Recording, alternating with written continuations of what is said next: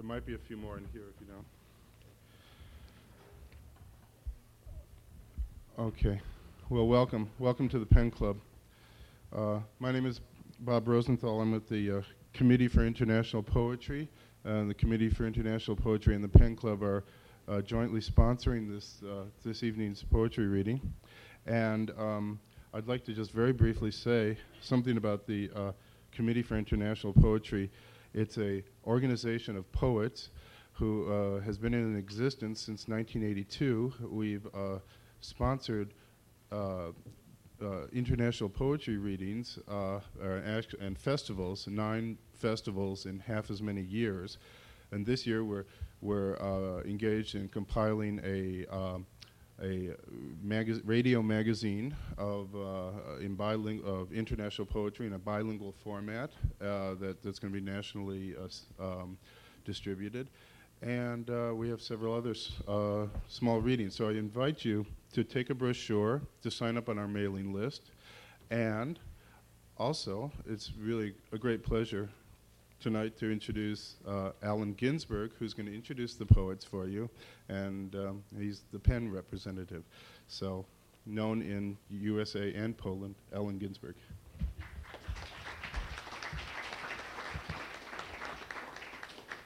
Well, it's good to be back. Good to be back in Central Europe with this company, um, and particularly uh, happy to be introducing poets whose uh, interests and backgrounds are, as far as I'm concerned, the, the, major 20th century poetic interests, that is to say, Apollinaire and the modern movement, open form verse, and international style, which has developed all over the world, which begins really somewhat with futurism, Dadaism, surrealism, and an opening up of modernism.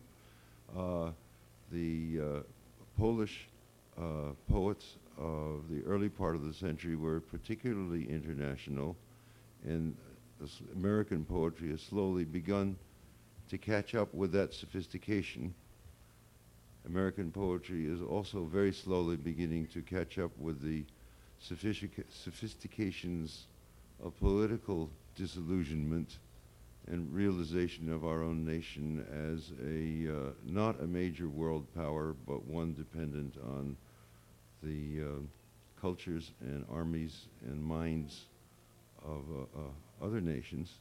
So the Polish experience of uh, occupation and resistance and uh, triumph over those material conditions with some kind of spiritual um, expansion, expansiveness, having to relate to disillusionment, having to relate to being conquered, either internally or externally, is an experience that America is slowly beginning to realize for itself.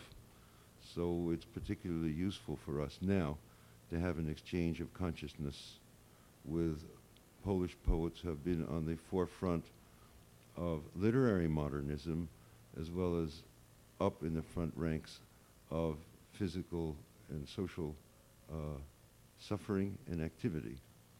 Both poets tonight, um, Artur Międzyrzecki and Julia Hartwig, fought in the war. Uh, Julia Hartwig with the Polish Home Army and uh, uh, her husband with the army, the Polish army in uh, North Africa. They were members and officers of the Polish Writers Union. Uh, uh,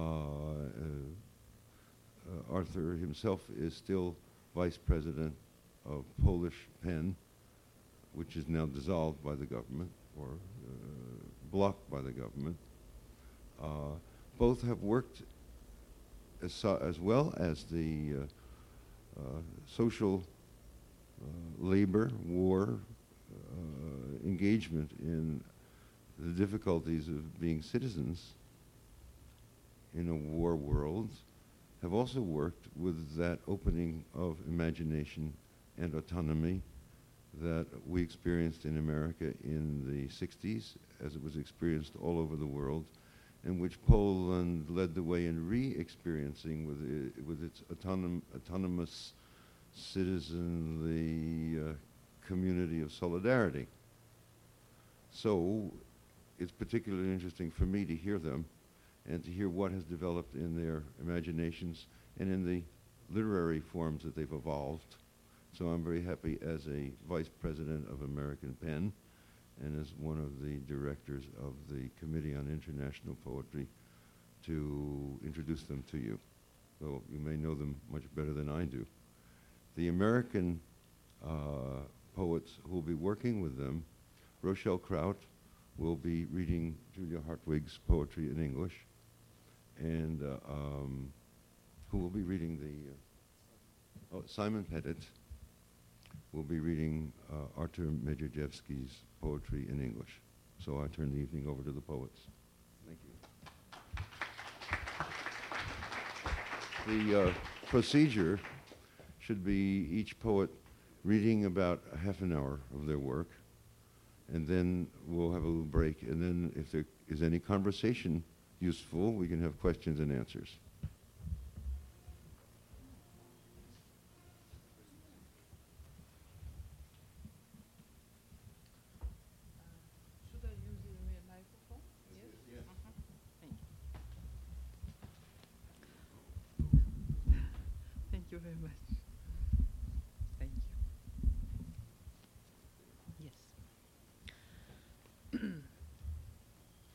Jesteśmy dla Ciebie rezerwatem historii, Europo.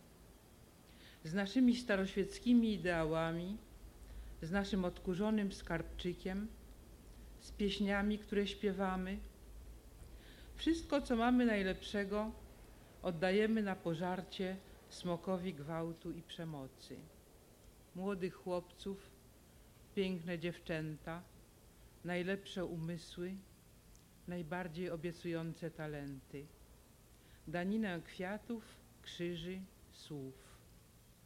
Lekkomyślni dziedzice powagi, niewyświęceni krzewiciele nadziei, spadkobiercy ojczystej retoryki, w której mieścimy się jak ulał, choć wczoraj jeszcze wydawała się nam jakby przyciasna.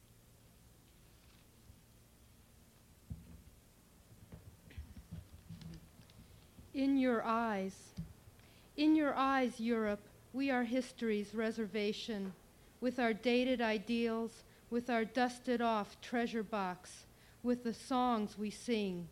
We give up our best for the dragon of force and violence to devour. The young boys, the beautiful girls, the best minds, the most auspicious talents, the tribute of flowers, crosses, words we, the reckless heirs of earnestness, the unordained heralds of hope, inheritors of a native rhetoric which fits us like a glove, even though yesterday it still seemed rather tight.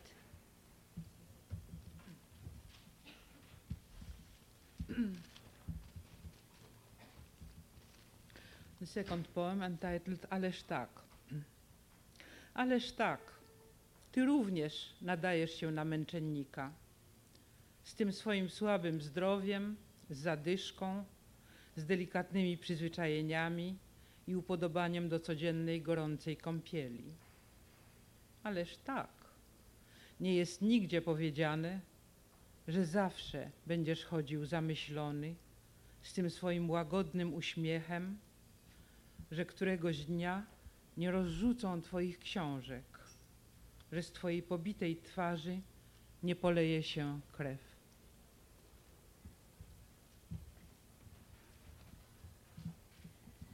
But of course, but of course, you too would make a good martyr with that poor health of yours, with your shortness of breath, with your fussy habits, and your penchant for a hot bath every day.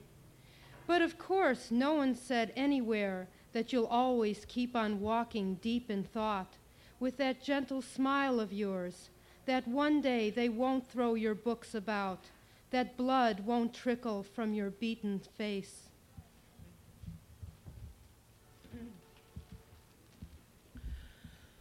Nad nami. Chłopcy kopiący piłka na rozległym placu pod obeliskiem i apokaliptyczne niebo zachodu w tle. Skąd w tym widoku taka nagła groza? Jakby ktoś chciał to wszystko obrócić w czerwony pył.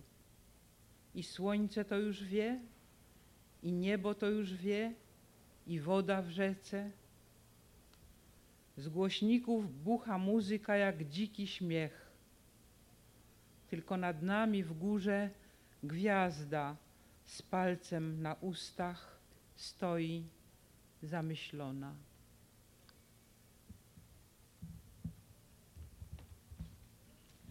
Above us, boys kicking a ball on a vast square beneath an obelisk, and the apocalyptic sky at sunset to the rear. Why the sudden menace in this view, as if someone wished to turn it all to red dust? The sun already knows, and the sky knows it too, and the water in the river knows. Music bursts from the loudspeakers like wild laughter. Only a star high above us stands lost in thought with a finger to its lips.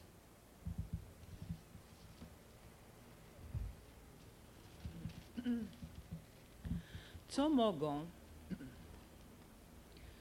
co mogą sobie powiedzieć przesłuchujący i przesłuchiwany? Gdzie jest wspólny język, którym mogliby się porozumieć? Jest on za górami i nie ma takiego szaleńca, który chciałby się udać na jego poszukiwanie.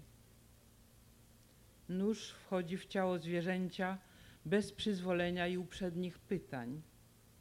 Jabłko nie nawiąże dialogu z porzuconą w trawie kulą karabinu. Język kłamcy obraca się jak nadgniłe młyńskie koło i woda nie chce współśpiewać z jego skrzypieniem. Pragnienie swobody jest jak skowronek lecący prosto w górę w twarz Boga i słońca, z nieopuszczającą go wiarą, że zobaczy ją kiedyś wreszcie. Mały skowronek leci szybciej niż kamień wyrzucony przez tępego złoczyńcę. O dialog buta i przygniecionej rośliny, dialog bladego nadzorcy więziennego i bleczej jeszcze młodej twarzy dialog przemocy i męczeństwa, okrucieństwa i cierpienia, męczennika i kata, nim przetnie go kto, co, kiedy.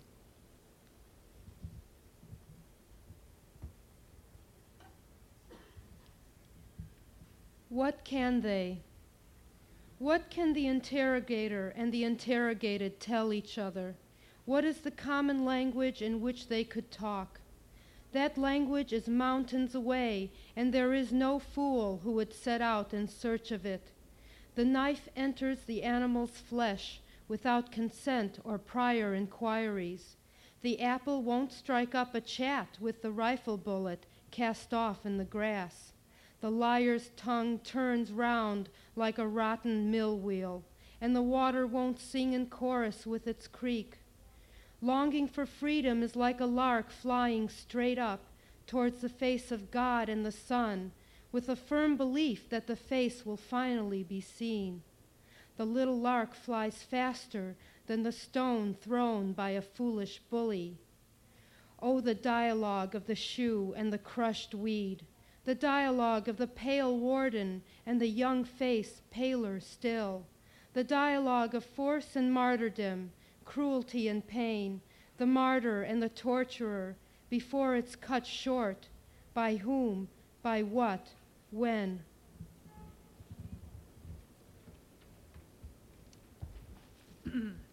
Pod koniec.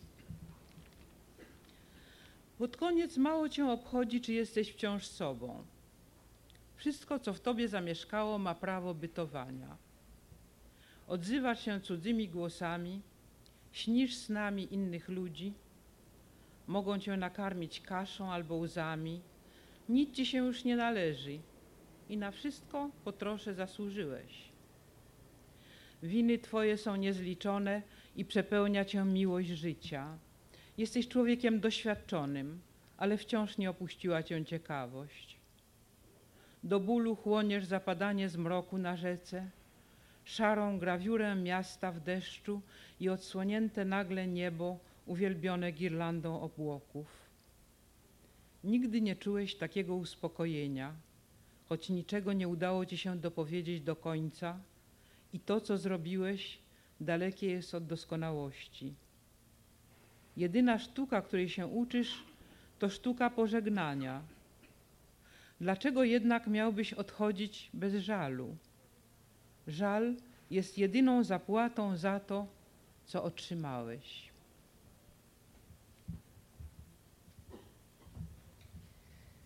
Towards the end. Towards the end, you don't really care if you're still yourself. Everything that has lived in you has the right to exist. You speak with others' voices. You dream other people's dreams. They can feed you with porridge or tears. No one owes you anything anymore, and you've earned a little of it all. Your sins are countless, and your love for life overflows you. You're a man of the world, but your curiosity isn't yet gone. You take in the twilight on the river till it hurts. You take in the gray engraving of the city in the rain, and the suddenly uncovered sky adored by a garland of clouds. You've never felt such comfort, even though you've never gotten anything said to the end, and all the things you've done are far from perfect. The only art you're learning is the art of saying goodbye. Yet why are you supposed to leave without regret? Regret is the only form of payment for what you have received.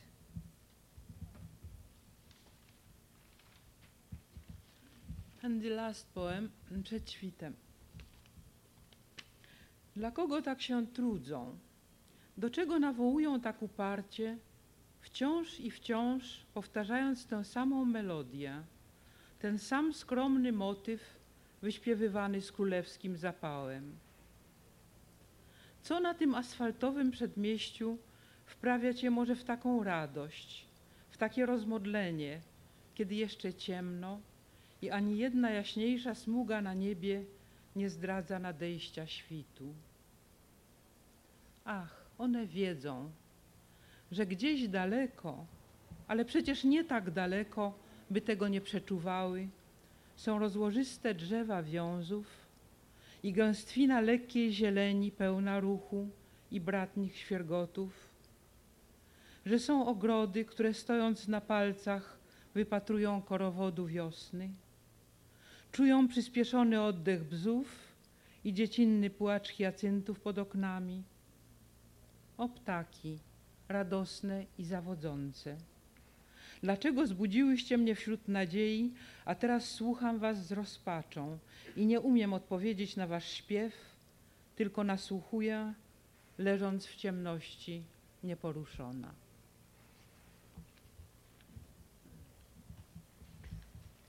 Before dawn. Who do they work so hard for? What do they call to so stubbornly?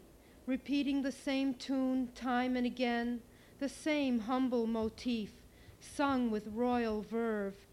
What in this asphalt suburb could give them such joy, such ecstasy of prayer while it's still dark, with not a single bright streak in the sky to announce the dawn's arrival? Ah, they know that somewhere far away, but not so far away that they can't feel it, there are spreading elms and a grove of airy green full of motion and brotherly twitters.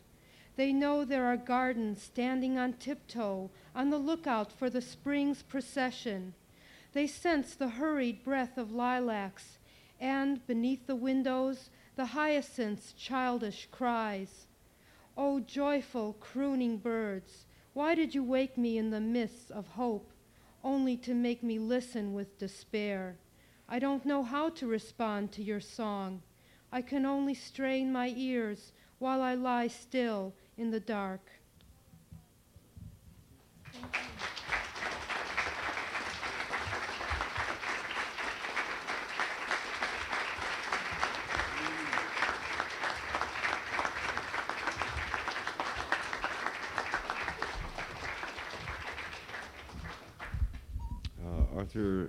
Międzyrzecki's work will be read in English by Simon Pettet.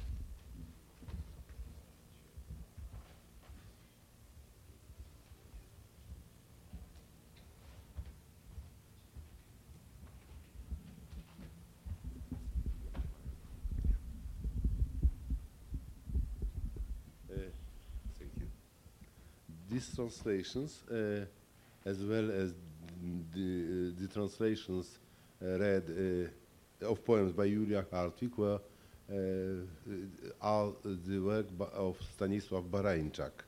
And as a matter of fact, we follow his choice. This is the choice of Stanisław Barańczak, and we simply follow the translated uh, Polish poems starting with Polish texts, of course.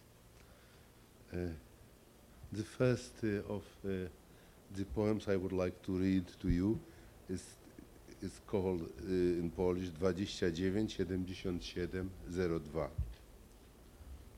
Realistyczne sny, od których wieje grozą.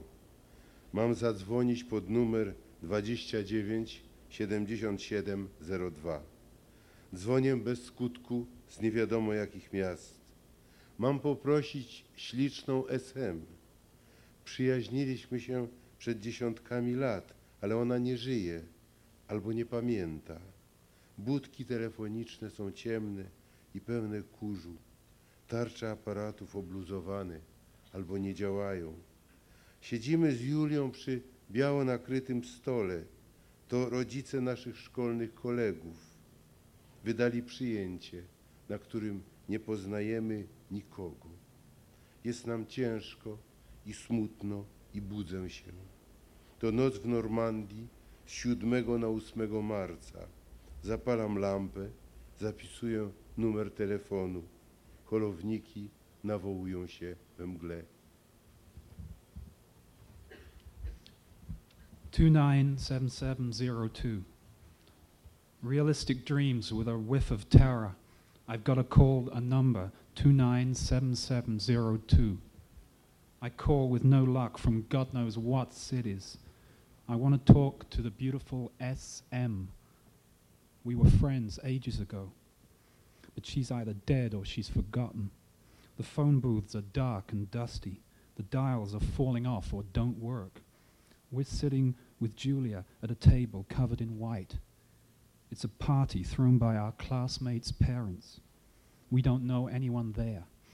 We feel depressed and sad, and I wake up. It's the night from March 7th to the 8th in Normandy. I turn on the lamp. I write down the phone number. Tugboats call each other in the fog. Uh, The next poem uh, is entitled They, Oni.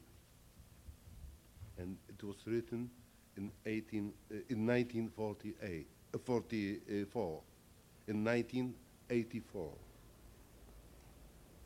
Nie myśl, że to twój charakter im się nie podoba, twoja słabość albo świetne usposobienie, że nie podoba im się twój krytyczny umysł, albo twoja wiara zaciekła, albo wyżynny lot niesfornej twojej duszy, albo miłosne twoje zniewolenie. Pora byś wiedział, że nie podobasz im się cały, taki jaki jesteś i cokolwiek byś robił i mówił. I nie ja będę ci opowiadał, jaka to czarna nienawiść jadowita i kim są zabójcy Boga i trzebiciele ludów. They. Don't think it's your character they don't like, your weakness, your terrific disposition. Don't think that they don't like your critical mind or your unwavering faith or the sky high flight of your unruly soul or that you're enslaved by love. It's time you knew that they don't like all of you. They don't like you as you are and, and, you, and whatever you say or do. And it's not my place to tell you what a black and poisonous hatred this is, and who the killers of God are, and the destroyers of peoples.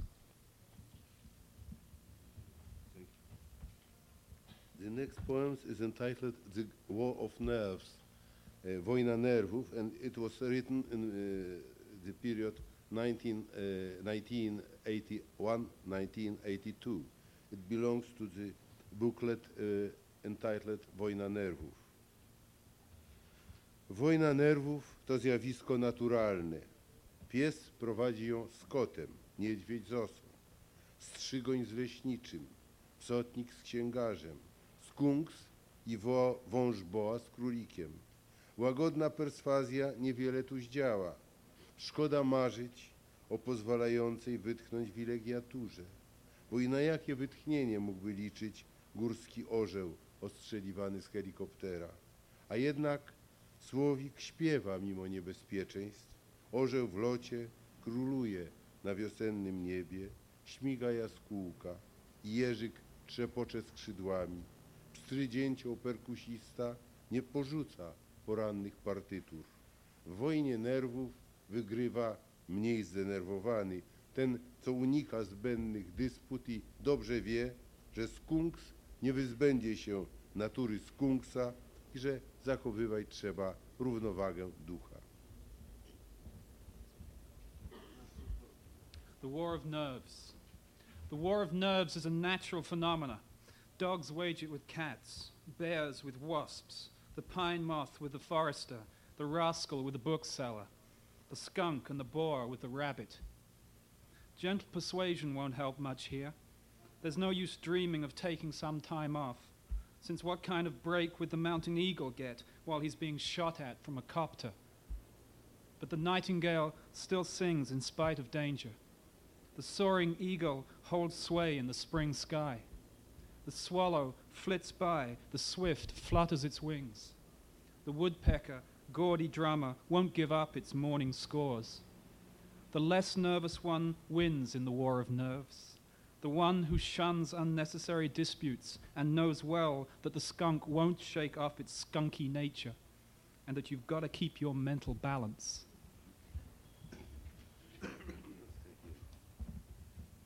Uh, from, the same, from the same period, uh, a poem O czym wie politolog. O czym wie politolog? Politolog wie o wiodącym trendzie, zna aktualne układy, dzieje doktryn. O czym nie wie politolog? Politolog nie wie o desperacji, nie zna gry polegającej na porzuceniu gry. Nie przychodzi mu na myśl, że nieodwracalne przemiany objawiają się nie wiadomo kiedy, jakby kra pękła nagle i że do naturalnych bogactw należy świadomość czcigodnych praw, zdolność podziwiania i poczucie humoru.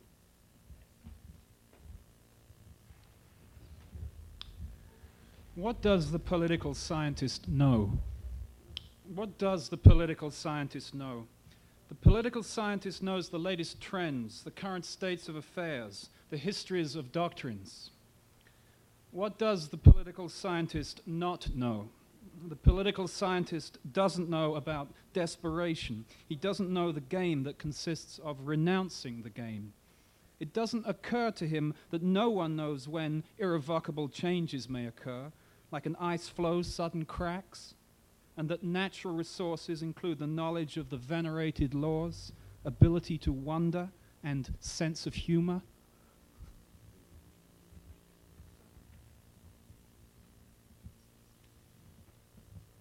The next poem, czy potrafisz wyobrazić sobie nieobecność?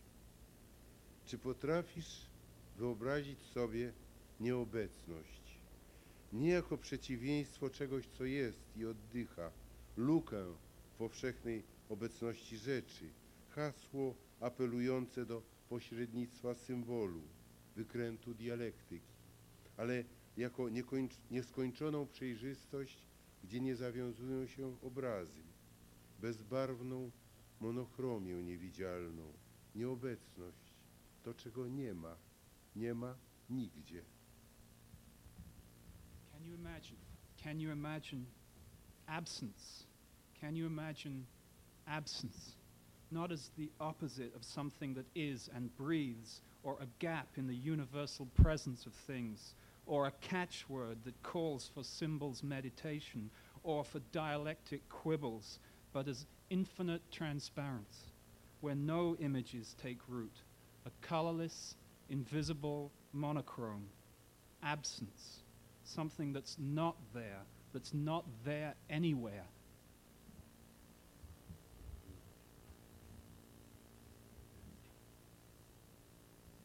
The next poem was uh, published firstly in, uh, 1979 and it's called uh, Złoty wiek. I co z tego, że na królewskim dworze panoszą się błazny i gnomy? Kalabacillas, zwany idiotą Skoria, fanfaron Barberus, Pablo de Valladolid, stuknięty deklamator. Złoty wiek to złoty wiek. Faworyci Filipa IV nie mają tu nic do rzeczy.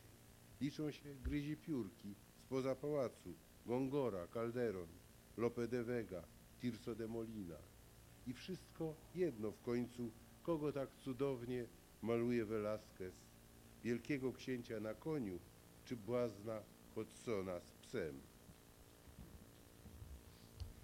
The Golden Age. So what if clowns and gnomes run the show at the royal court? Calabacillas, called the idiot from Coria, Barbarossa, the coxcomb, Pablo de Valladolid, the nitwit reciter. The Golden Age is the Golden Age. Philip IV's favorites have nothing to do with it. Only the scribblers from outside the palace walls count. Gongora, Calderon, Lope de Vega, Tirso de Molina. And who cares, after all, whom Velasquez paints so beautifully, the grand old duke on horseback or the jester Hudson with his dog? Uh, the next poem is uh, from the 70s and it's called uh, Pod jaskinią. And uh, in this audience, I should uh, mention that it is an ironical poem, but I do, uh, it is an ironical poem.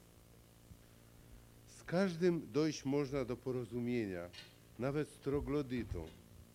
Trzeba tylko umiejętnie postępować, zachować cierpliwość, dać mu jagnię, stado wołów, parę owiec, ledwo ryknie dojść przyczyny, domyślić się po geście i spojrzeniu. Kiedy oko nabiega mu krwią, jest wściekły. Przywołać żołnierzy, żeby zabrali, co przynieśli. Kiedy bije się w piersi, jest zadowolony. Zamówić jeszcze raz to samo. Pije cukrzoną wodę, alkohol nie wydaje się wskazany. Należy go zrozumieć, to wszystko. Nie wtrącać się do jego gustów, nie żądać niepodobieństwa. Jest okrutny w świetle naszych pojęć, ale powoduje się własną logiką. To inna konfiguracja, innej kultury. Trzeba mu dać odczuć, że umiemy ją uszanować, okazać uprzejmość i sympatię, nie prowokować. At the cave. You can come to terms with anyone, even a troglodyte. You only have to keep your head to be patient, to offer him a lamb, a herd of oxen, a few sheep, to figure out his reasons right after he yells, to guess them from his gestures and his glance. When his eyes get bloodshot, then he's mad. Call the soldiers and make them take back what they brought. When he thumps his chest, then he's happy. Order the same thing once again. He drinks sugar water. Alcohol apparently isn't advisable. You have to understand him, that's all. Don't meddle with his tastes. Demand the impossible. He's cruel by our standards, but he's got his own logic. This is a different conf- configuration from a different culture. We must make him feel that we can respect it, show kindness and sympathy, not provoke him.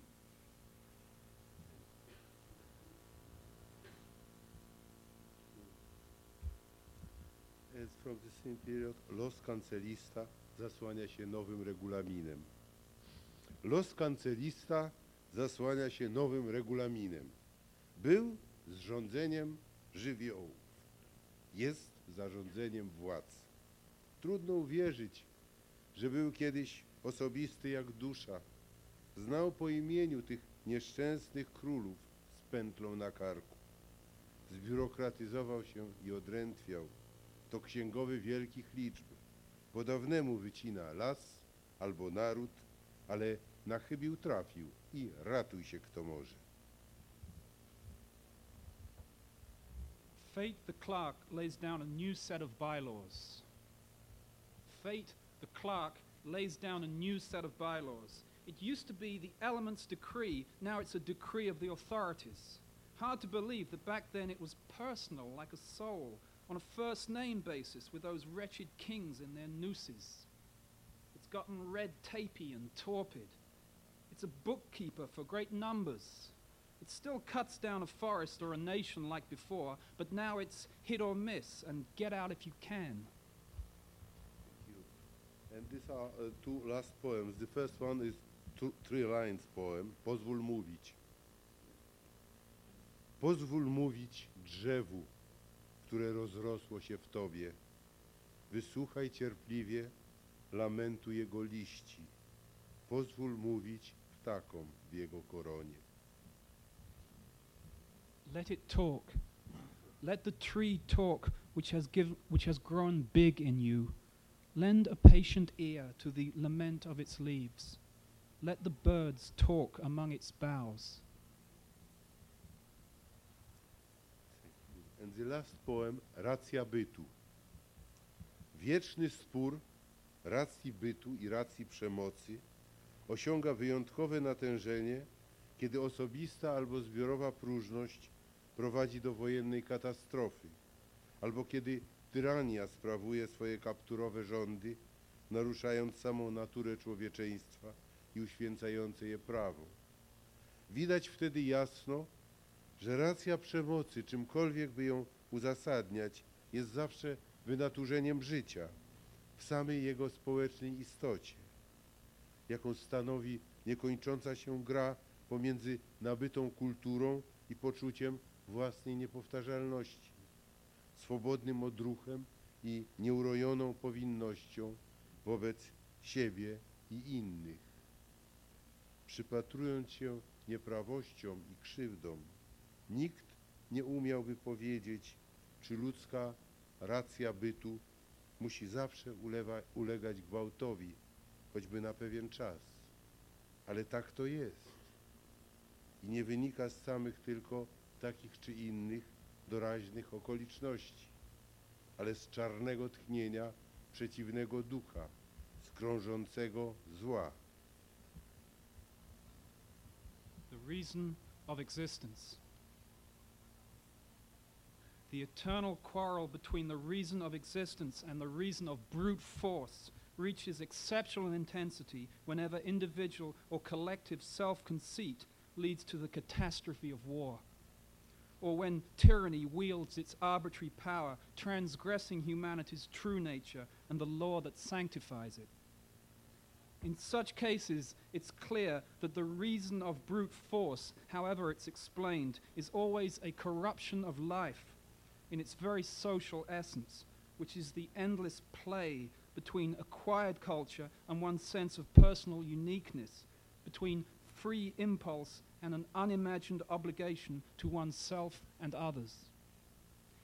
In examining injustices and wrongs, no one can possibly say if the human reason for existence must always give way to violence, at least for some part of the time. But that's the way it is. And it's not just the result of this or that set of shifting circumstances, it comes from the black breath of the contrary spirit, from evil hovering.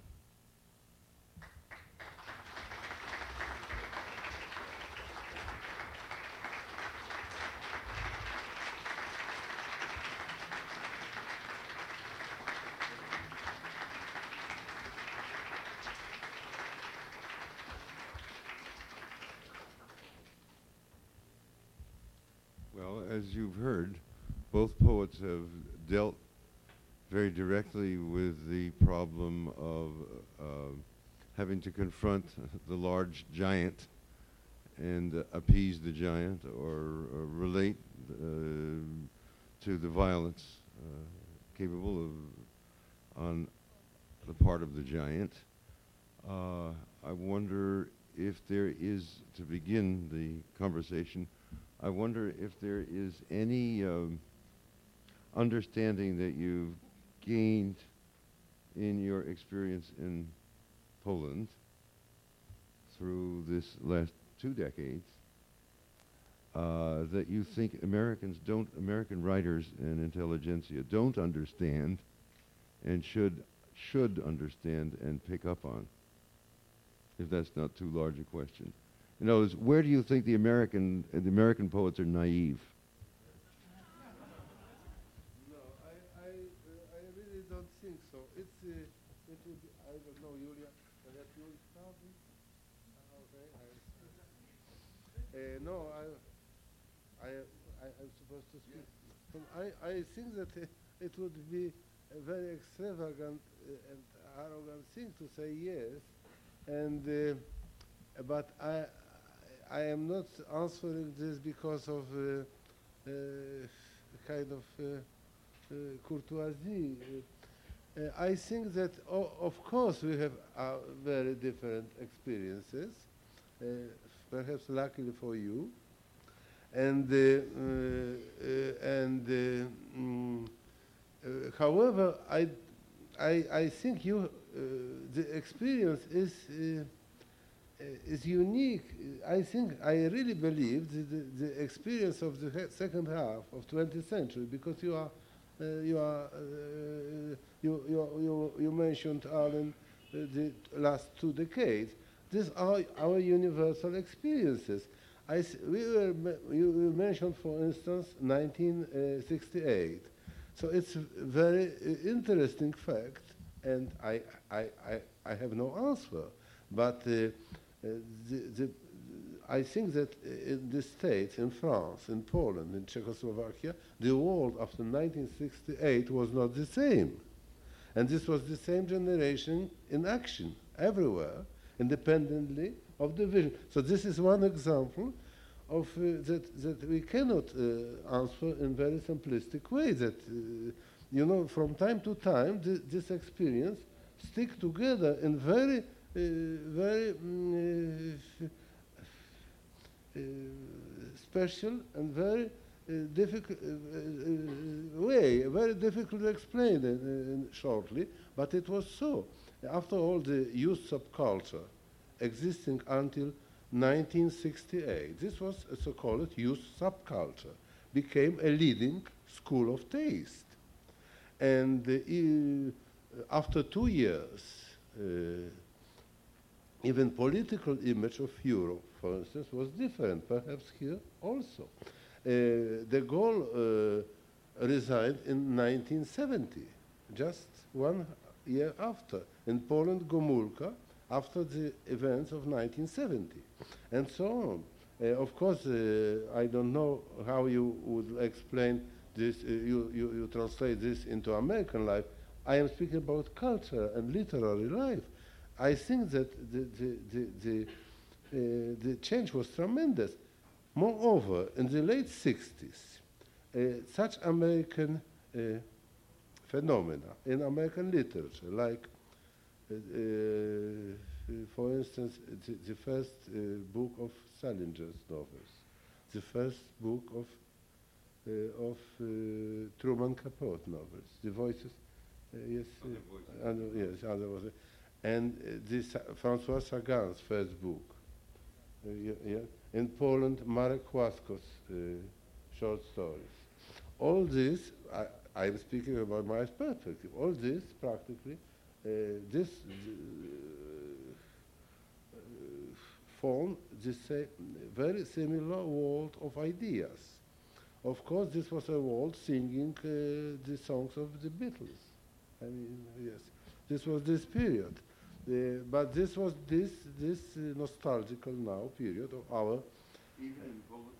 Yes, I, I would say so. I know, for instance, uh, with Julia, we knew the uh, the Beatles songs because this was all the time played uh, in our daughter's rooms. So this was in the same place. So, mm, and this experience was not uni- unique. And I think that, uh, and moreover, the, uh, the Spring of Prague was, I think, we, this was our experience very close. We had March in Poland, but I think this was very popular uh, in America, very well known. So I think that everybody who wants to be informed is, and everybody who wants to be uh, uh, to, wants to participate is, and I, I think that uh, I, I did mention for the, also the, the, the, the, poems of Beat Generation of yours, but this was also the beginning of this because you are here, so I, I was, I, I, I didn't want to, to tell but this was the, also the, the question of Beat Generation. The, after all, we saw in Beat Generation a kind of continuation of the, I don't know whether we would agree, of the line of Walt Whitman. And uh, for uh, in, in Poland, the line of Romanticist poetry was very much uh, uh, alive, very much respected.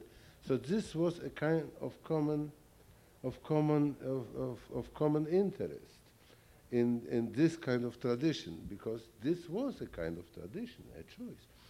So of course the difference were, were enormous. I mean, in political life, uh, this is obvious. This is the so-called great prose of the newspapers.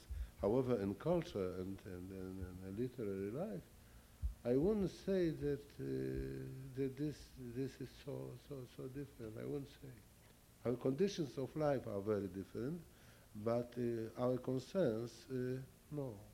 We are both vice president of the same organization.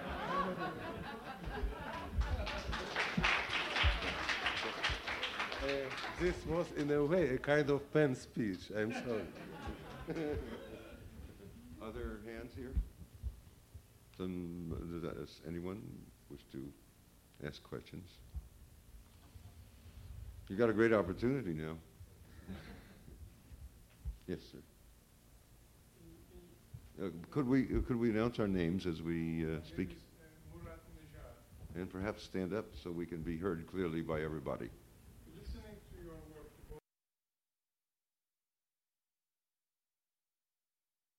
experience. As a Polish writer, uh, saying things with which perhaps the authorities do not agree, what kind of position are you in Poland when you do this? What is the position of a writer who says this, that, that either directly or indirectly are against, are somewhat disrespectful of the government position?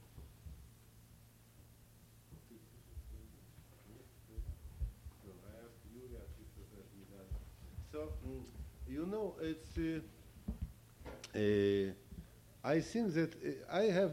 We had the same position before writing these poems, probably. So it doesn't change, uh, you know, the fact of publishing. I think that uh, we feel uh, rather uh, uh, very much uh, and very deep, very deeply. No concern, but even even con- connected with with our other with our readers and with also with other right Polish writers, who of course uh, write differently. However, in the basic human questions, we are together. So this it is not the question of our uh, play with government because it's a minor question. This is a minor political question. The, the, the major question is uh, your moral status, is your attitude. And you cannot care about this. Of course, you, you, you are going to be uh, cherished after, so it's, it's obvious. But I would, I, I, I, I, but I don't think it's, it's, it's so important. It is in a way. However, very early you say you may always you, you did also probably a kind of choice you say a big yes or a big no and it is not uh, and, and, and you simply make your life uh, telling your your uh, your uh, opinions your your expressing your feeling in a way you you, you find uh, honest that's all, that's all that's all I, I don't know because you know the government changes. Uh, we are, of course, weak because we have no power. But however, literature and art are uh, are not so weak because we we we, we are longer. You know, we are longer. We are, the, the government changes. They go. They come and go, and the literature stay. You know, so we have the the, the, the, the, feeling of this durability of, of, of the letters. We are not weaker. No. So that's all. Thank you. Yes. Perhaps you could rise and. yeah.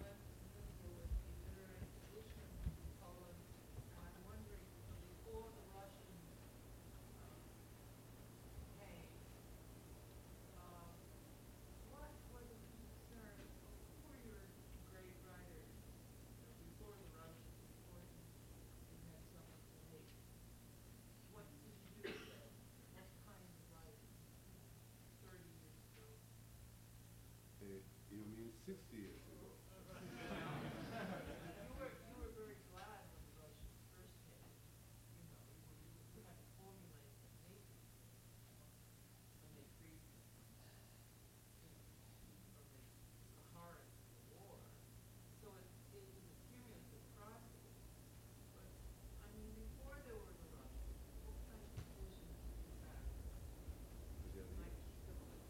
Uh, You know, we have to explain this because because uh, Poland was 200 years under Russians. Uh, it means it it was, as you know, the part. I'm sorry to remind you, but this was a, a partition of Poland. So the whole 19th century, they didn't uh, uh, go out. They were they, they stayed there, and we have this independence period after uh, 1918. So, uh, so I I, I, I, I understand that this was not uh, precise enough. You, you, I would, I would, I feel that you wanted to ask uh, what was, uh, what, what kind of writing uh, existed in, for instance, independent Poland before, for instance, Second World War. Yes, something like this. Yes, I, I see. So because this is the sense, I think, of your question. Yes? If I under yes? So perhaps Julia will tell you because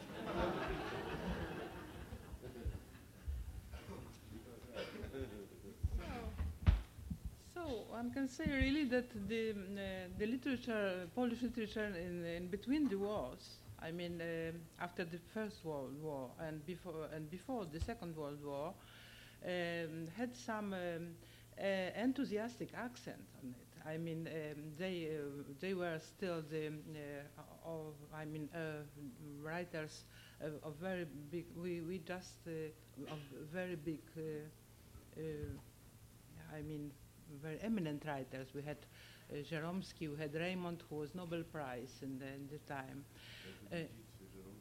Um, yes, and uh, uh, the first generation of poets, it was um, the group named Skamander. And this group uh, was uh, the group of young, very talented people uh, like uh, Słonimski, Wierzyński, um, Iwaszkiewicz, and um, and they wrote some poetry which was very independent of uh, of, pol- of, of, of, of politics.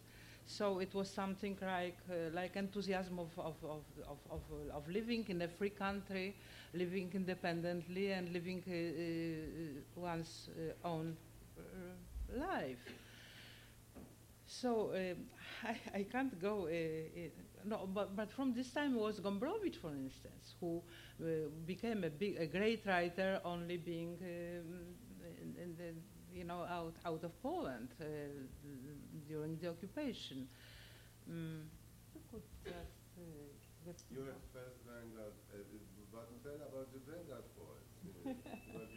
uh, we had we had we, we had very we had many uh, movements uh, of formal uh, formal movements. I mean, uh, was uh, first vanguard and second vanguard. This was very formalistic poetry also, because the people had enough time to think about uh, more more about about form, but, for itself, you know. So it was Przyboś in the first vanguard, and the second one vanguard was Miłosz who became uh, a very big writer uh, after the war, but, but he was very well known before. So, what could you say more? I would say that the, the, the, because in general, if you, if you, if you, I would, I would add to, to Julia's information that the, the treat of Polish poetry, for instance, the general one, it was the historicity, the, the, the kind of very, mm, very mm, uh, close connection with history, with uh, historical tradition, and with the history in, in, in, in, in which uh, the new one, the newest one. Uh, for instance, the same poets Julia was speaking about them uh, from Skamander group. They, they, the, the country became independent, so they wanted to be as the other poets in other countries without obligation to, mm, to, to, to replace parliament, to replace newspaper, and so on. Because if you don't have, and they didn't have in 19th century under uh, Tsarist Russian occupation, the free newspapers and so on and so on, and the free theater. So the poems and the theater became a place of national discussion. And, uh, and these poems were the happy one, the happy generation which tried to be, one of them uh, tried to be norm, a normal poet, and one of them, Lechoń, a tragic uh, poet who uh, committed suicide in New York in 1956. And uh, all information you can have additional in the excellent Czesław Miłosz, The History of Literature, of Polish Literature published in this country. However, Lechoń uh, wrote, a wiosną niechaj wiosnę nie Polskę zobaczę. That is, uh, and during the spring, I would like to see spring really, and not Poland. You know, mm, this was uh, a, a very uh, expressive mm, sentence of Lechoń. But it, it didn't work so, because in the trend, in the, in the 30s, the same poets, the same happy poets, uh, they had to confront the tension of time. There, there were Nazi uh, in Germany on our western borders. On our eastern borders, Stalin's trial started in the, 90, in the 30s. The tension in, in Europe was big. And the same poets, the happy poets, became once again a kind of romantic bards, starting one of uh, lady, uh, first lady of our of our Polish poetry before the war, Jasnorzewska Pawlikowska, uh, the very delicate poetess of love. You can, uh, this, is, this was very private poetry, so private as Emily Dickinson is, for instance, here mm, in, in American poetry. She became suddenly oh, a author of a poem about the uh, national uh, flag. It was uh, something new uh, about no anthem is uh, flag, yes, anthem is hymn, and so on. Słonimski, Tuwim, Wierzyński, Lechoń, I mentioned him. They went uh, in exile, and this, th- you know, so uh, during the Second World War, and this is example of one generation. And the other ones you know, you know perhaps Miłosz, who this was a kind of he was he is the quintessence of the uh, Polish vanguard movements of the 30s, and of, uh, so th- this is one of the flowers of our literature. Another, you, you know Gombrowicz, who is representative of the, I would say, if it exists, of the Polish school of prose. Uh, so you know these two names represents more or less uh, the, the, the, the, sublimation of the of the school Julia was speaking about. So that's in two words. It's impossible to say more. I don't know whether I will. We had Renaissance. We had Renaissance, but we had Renaissance in 15th and 16th century. Mm, our, our Renaissance poet was Jan Kochanowski, perhaps until now, obviously the first, uh, the, the, the greatest Slavic poet, uh, poet until 19th century, and our great, but our Renaissance was in this ra- mm, right time. But you, you mean the uh, other one?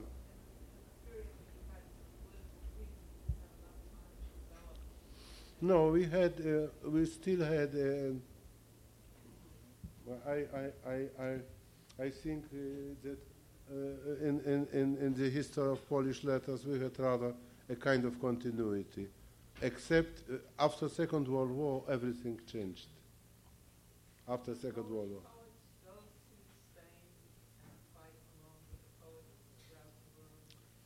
They were Polish. They were Polish brigade in Spain. Yes. Yeah. Been any discussion in Poland about the events in Hungary three years ago? The unofficial press or among the Polish? I, di- I didn't know that. been any discussion in Poland about the events of Hungary, 56, 56 Hungary? No, very much so, because uh, you know, the movements were parallel. We had uh, at the same time, the, at the same events. Uh, uh, so of course, this was very much. You know, we have uh, very, I would say, metaphysical uh, even connection with Hungarians, which are much much more close that it would be it would result with from historical tradition. We simply like each other very much. Of course, politically and uh, from every so, so the events in Hungary were mm, practically Polish events, of course. Oh, yeah.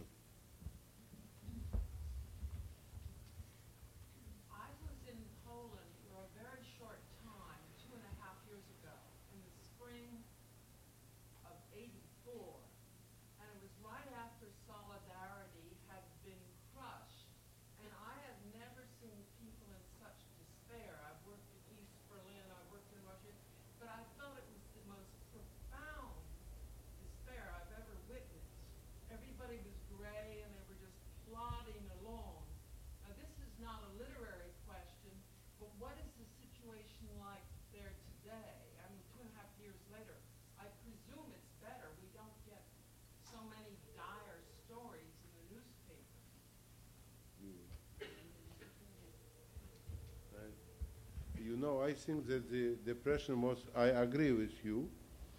Mm, this uh, was uh, so. The depression was very profound, very profound, and we had simply some of our friends uh, simply didn't didn't stand. Could they couldn't stand it. You know, uh, there were there were months we, we, we, we, we were in the cemetery twice a week to to to yeah. And uh, I think uh, uh, that uh, there were the, now Allen so Paul and now so he was he was he's the last. I I think that there are always some hopes uh, the people try, are trying to do something uh, and uh, and the amnesty, after all, the, some people were freed. So I think it, it, it- this atmosphere became better. Yes. Anyway, I, I, I am uh, modestly, I am very, as to my optimism, it, it is very modest optimism. However, uh, however, I think that the, the climate, climate changed. I hope so. I was not in Poland during the amnesty, but my friend told us, Julia, that uh, after all, mm, these people are, are, were not in, in jail, and uh, for the moment, they are not, uh, the, the, the, po- the political prisoners were freed. So, anyway, it's a good news. As to the future, I, I really I don't know. I don't know. I don't know. But uh, your your impression was uh, correct. Your impression was correct. I'm afraid so. Allen uh, was uh, saw these uh, younger people trying to make the theaters and uh, trying to, uh, after all, to, to, to, to do something. So, but he's, he's the the, I the had an yeah. interesting experience, which was um I was it was sug- suggested to me before I go not to get on television, not to go on the radio, and not to cooperate with the official media. And so when I went there, I was immediately put in the hands of younger friends who had who, in the daytime, worked in publishing companies and at night worked in Samizdat, or who were working with theaters that were financially independent of the government, or on a margin that were able to do what they want without too much censorship.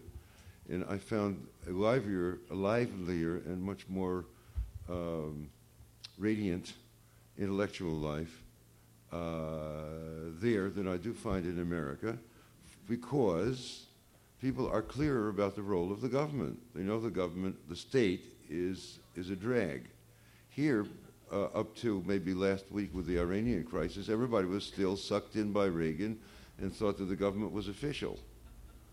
Uh, everybody here still believed in the government, whereas there the disillusionment was so complete that everybody's on their own, making their own culture. So it was an alternative culture, and it run, reminded me a great deal of the alternative culture we had here in America in the 60s. And the key word was autonomy.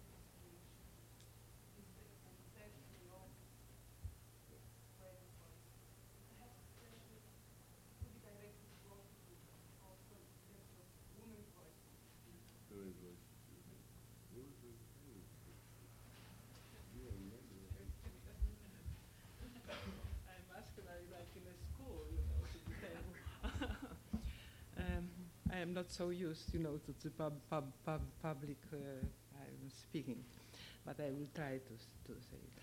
So, as you know, the uh, Writers' Union uh, was dissolved uh, after the after the military law and uh, uh, martial law and and the, the there is a new, new union of writers to which do, don't I mean uh, some of writers belong, but uh, the old guard doesn't belong to it. It's uh, a little like in Czechoslovakia was.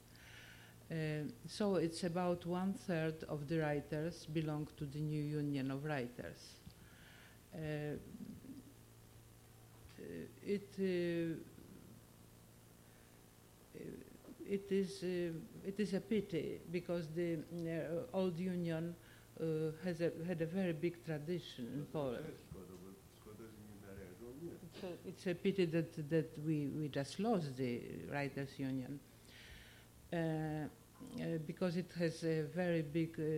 I mean, the voice of writers in Poland was also considered as very important, and all the opinions coming from the uh, from the writers uh, of uh, who, who are, were estimated was in, of a big value for, for a society.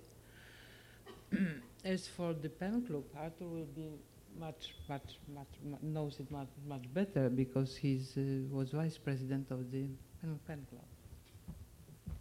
Yes, formally I still am, but uh, the situation uh, I would like to tell you how is what is the situation. Of course, Karen Kennerly knows about it very well, and uh, uh, Allen Ginsberg, of course, uh, uh, knows the situation very well, and some other uh, uh, member of American Pens, Pen, of course, and. I have to say that uh, American Pen was very helpful many times uh, in, the, difficult situations. Uh, in the difficult uh, situation um, we were. Uh, under Marsh, uh, uh, Polish Pen mm, was firstly mm, the, the board of Poli- formally. You have to know that that formally Polish Pen does exist. It was not dissolved. The board was dissolved. The board, it means that for international pen and for our members of pen, it, it, is, it, it means that Polish pen doesn't exist anymore. So we hope that uh, uh, one day, perhaps, mm, the board uh, will be reactivated because this is the only condition and a very necessary one to, um to, to make uh, the assembly, to convoke the assembly, to make the new elections uh, in democratic way, because the board was the only the, the, board was elected, of course, democratically, and it represents, from point of view of chart, of the International Chart of Pen, the only body uh, whi- which is able to convoke the assembly. There were some commissars nominated to, to, to direct, uh, in the meantime, Polish pen. It's impossible. So we, of course, we didn't agree for this, and, uh, and international pen uh, didn't agree for this solution. I would like to underline, to, to, to emphasize that, and, uh, that this is a very dangerous precedent, and this is one of the reasons uh, international pen, also as Polish pen, are very firm in this, because you know, ex- except uh, some countries, like at, uh, uh, in Eastern, Eastern Europe and in the States, uh, pen club uh, very act in the in the in the countries which don't like especially pen clubs and the freedom of speech and so on and so on. This it it concerns uh, the African centers and in general the centers in the third world, and of course uh, under this precedent. Uh, for instance, Nadine Gordimer would be kicked out from the uh, South American Center and replaced by two commissars of, from Johannesburg. You know, because this is the kind of precedence international pen cannot admit. That's why we hope that uh, in uh, that in very pragmatic way, perhaps they will uh, one day. Uh, some conversation started about it, but our the, the compromise cannot concern the, the, the, the board and the elections. Uh, of course, this, uh, this uh, board, uh, and from formal point of view, should be a board during next two years. But the comprom- this board agreed to make at once the the general elect- the, the general assembly and the elections, the new elections. So this w- is a kind of compromise which could take place, but not more. So let's hope that one day it happened, but it will happen. But it didn't happen until now. Of course, uh, if it happens, we'll be there to discuss it at once, and we'll be glad to reactivate Polish Pen. Uh, Polish Pen Club, as uh, Karen and Allen and you know, is one of the oldest centers It was uh, founded ju- just by Stefan Żeromski 60 years ago, uh, one year after English uh, Pen Center, and in the same year as the French uh, pen was uh, pen club was. Uh, so, so we are the old boys of this international center. So this is the question of the pen club. We have about uh, uh, 250 members, but this is intellectual elite of our country, not only writers, uh, but also some, not only fiction writers or poets, but also historians like Professor Geremek, uh, Professor Gieysztor, are members of, uh, who was presi- uh, president of Academy of Science, is also, were also and are also members of Polish PEN. No, this is only to, to Professor Streicher and so on. So mm, this is the question, or rather, of elite. As to the Writers' Union, Julia told you, there was uh, 1,800, yes, members of, of uh, Writers' Union in Poland. In the new one, they have something like 600, but the, the 200 are new ones. So this is practically, this is uh, also a solution which doesn't work. Let's hope that will be another which uh, will be work, but for the moment, this is the situation.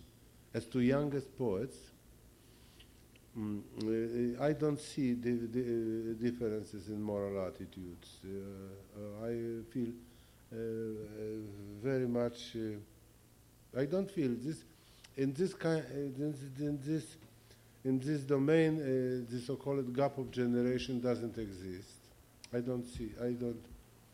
I don't see it. I think that the same moral choice was was made by the youngest, uh, the next generation.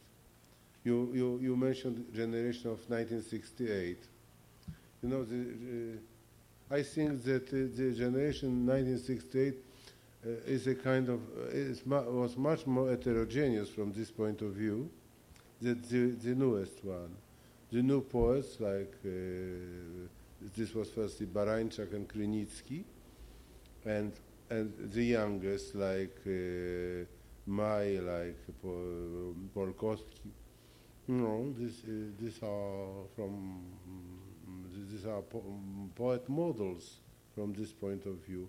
Barańczak, Krynicki, and Zagajewski, who lives now in Paris, and who, you know him perhaps, represent absolutely the same. I am not speaking about the literary quality of the work. Uh, For instance, Krynicki and Zagajewski are excellent poets, but I am speaking only about mm, the, the, your question, that is the, their moral attitude. No, there's no difference in this. No.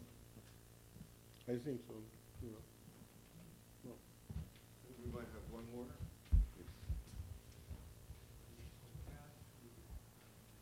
No? compared to the most other elites and Western countries, uh, the Catholic and the Catholic Church told us to play a very strong role. What is the influence of this elite on the contemporary literature of Poland today?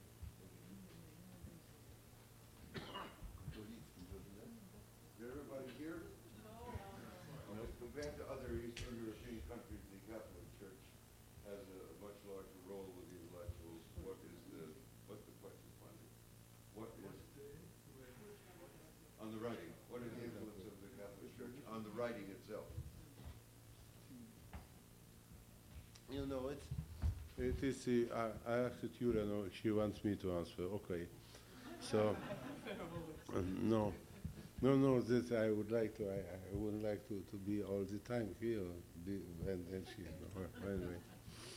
But uh, mm, uh, I, uh, the influence is very difficult to say. I would, uh, it's, it's very, this is, uh, it's, uh, it is very difficult to say because the influence, you know, they are simply poets who are, th- this is a very private question indeed.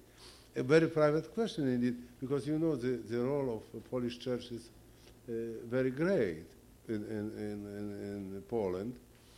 And uh, we also have so-called uh, mm, the, the weeks of, of culture uh, under the auspices of the church, but this is open for everybody, for the believers and non-believers.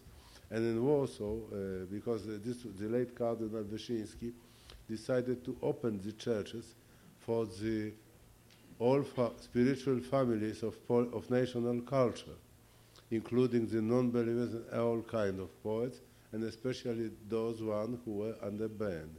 So, um, of course, uh, uh, but the church at the same time uh, tries uh, not to influence directly because this is it, it would be it, it, it this, this question is not uh, you know it's it's too much um, it, it doesn't go this way because uh, if you are invited it doesn't mean that you have to uh, be a participant uh, or, or no. It's your choice. So it's a private question.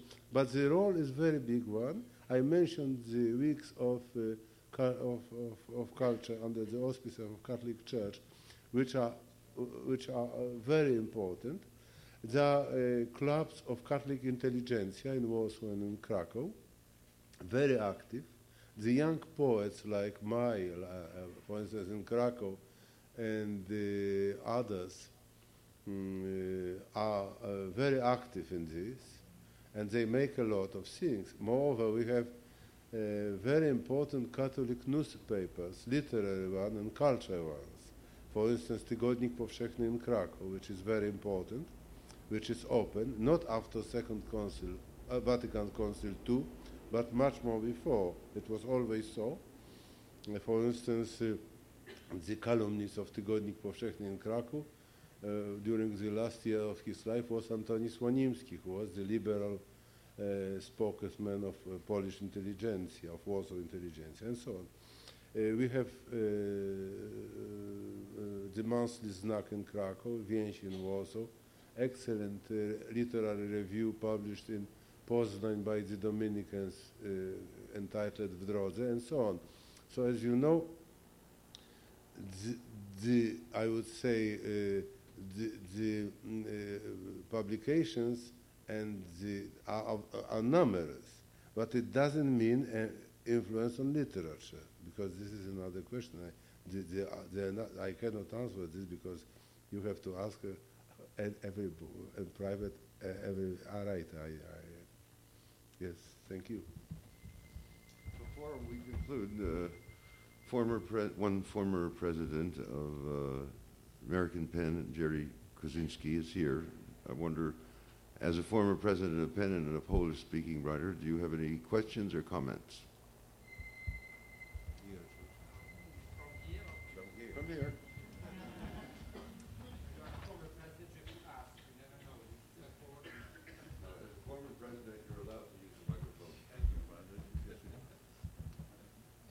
Thank you very much. Um, I'm very moved. I, I felt that there were two of me sitting tonight here my Polish part, listening in Polish, and my American part, the 30 year old American part, listening in English.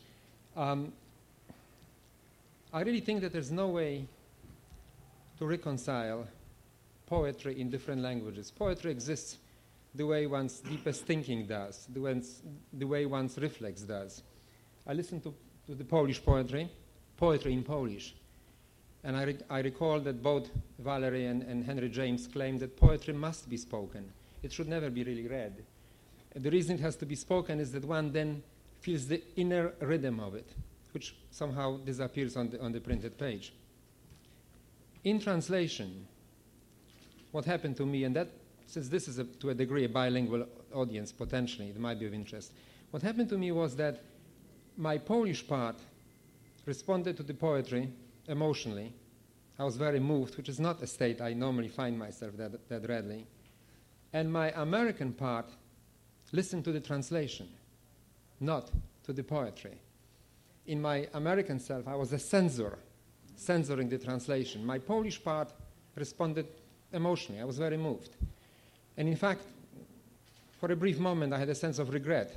What would have happened had I remained in Poland?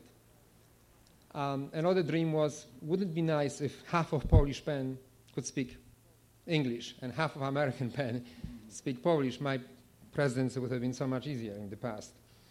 Um, and these are basically the, the reflections a bilingual pen member would have. For instance, I, I'm much more interested in to what degree you would feel that poetry actually can be translated.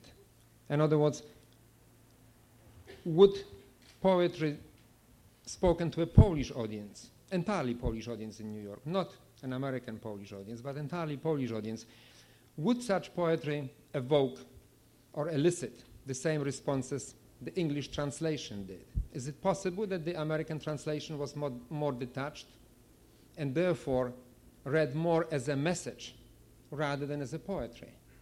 To me, there was no message in it, it was just feeling. It was a very gut feeling. I was moved. In translation, I tended to, to look for a notion. Poetry is not about notions, poetry is about emotional reaction. In Poland, particularly, and that, that may be another remark which I, I would allow myself to make that Pasternak, Boris Pasternak said that a, a good poet cannot be a bad man. It's probably true for a woman as well.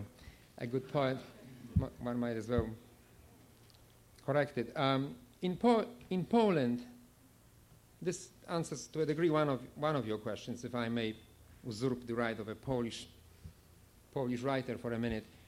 There's a continuation. You ask about the Renaissance in, in Poland. There's a, there's a steady Renaissance in Poland. Um, I don't know much about Poland. I left Poland 30 years ago. But this, even this, this poetry, that's Polish Renaissance. It's not Kochanowski and it's not the old Polish Renaissance, but given, given the condition of Poland, the constant freeing of the spirit, suppressed from the left, suppressed from the right, suppressed from the large countries on both sides, part, a spirit partitioned so often, the political spirit partitioned so often, the emotional spirit stays intact. This is the strength of the Polish spiritual being, that in fact it is reluctant to acknowledge that there ever was a partition. I don't think there was a partition. A spirit cannot be partitioned, a country can. This can happen to any country. Ask the Mexicans. They, they feel they, are, they have been partitioned to a degree.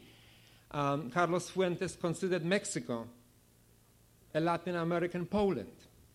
There's something to it, but the Mexican spirit doesn't feel that way. That way.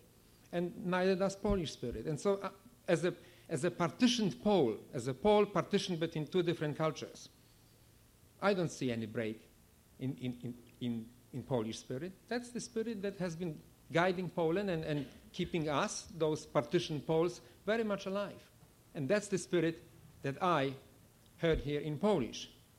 And in English, I had, a, I had an echo of it. But that's the way it ought to be. Translation of a poetry is always an echo, not the original sound.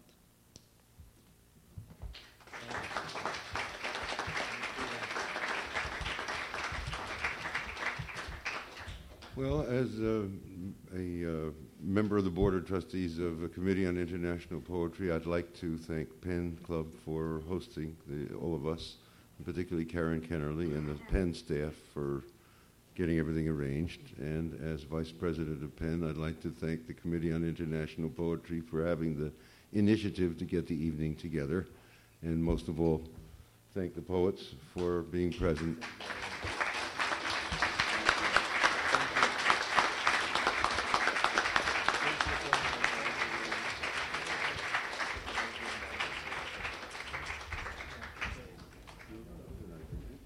There'll be a reception now if people want to stay with wine and, and uh, bread and cheese.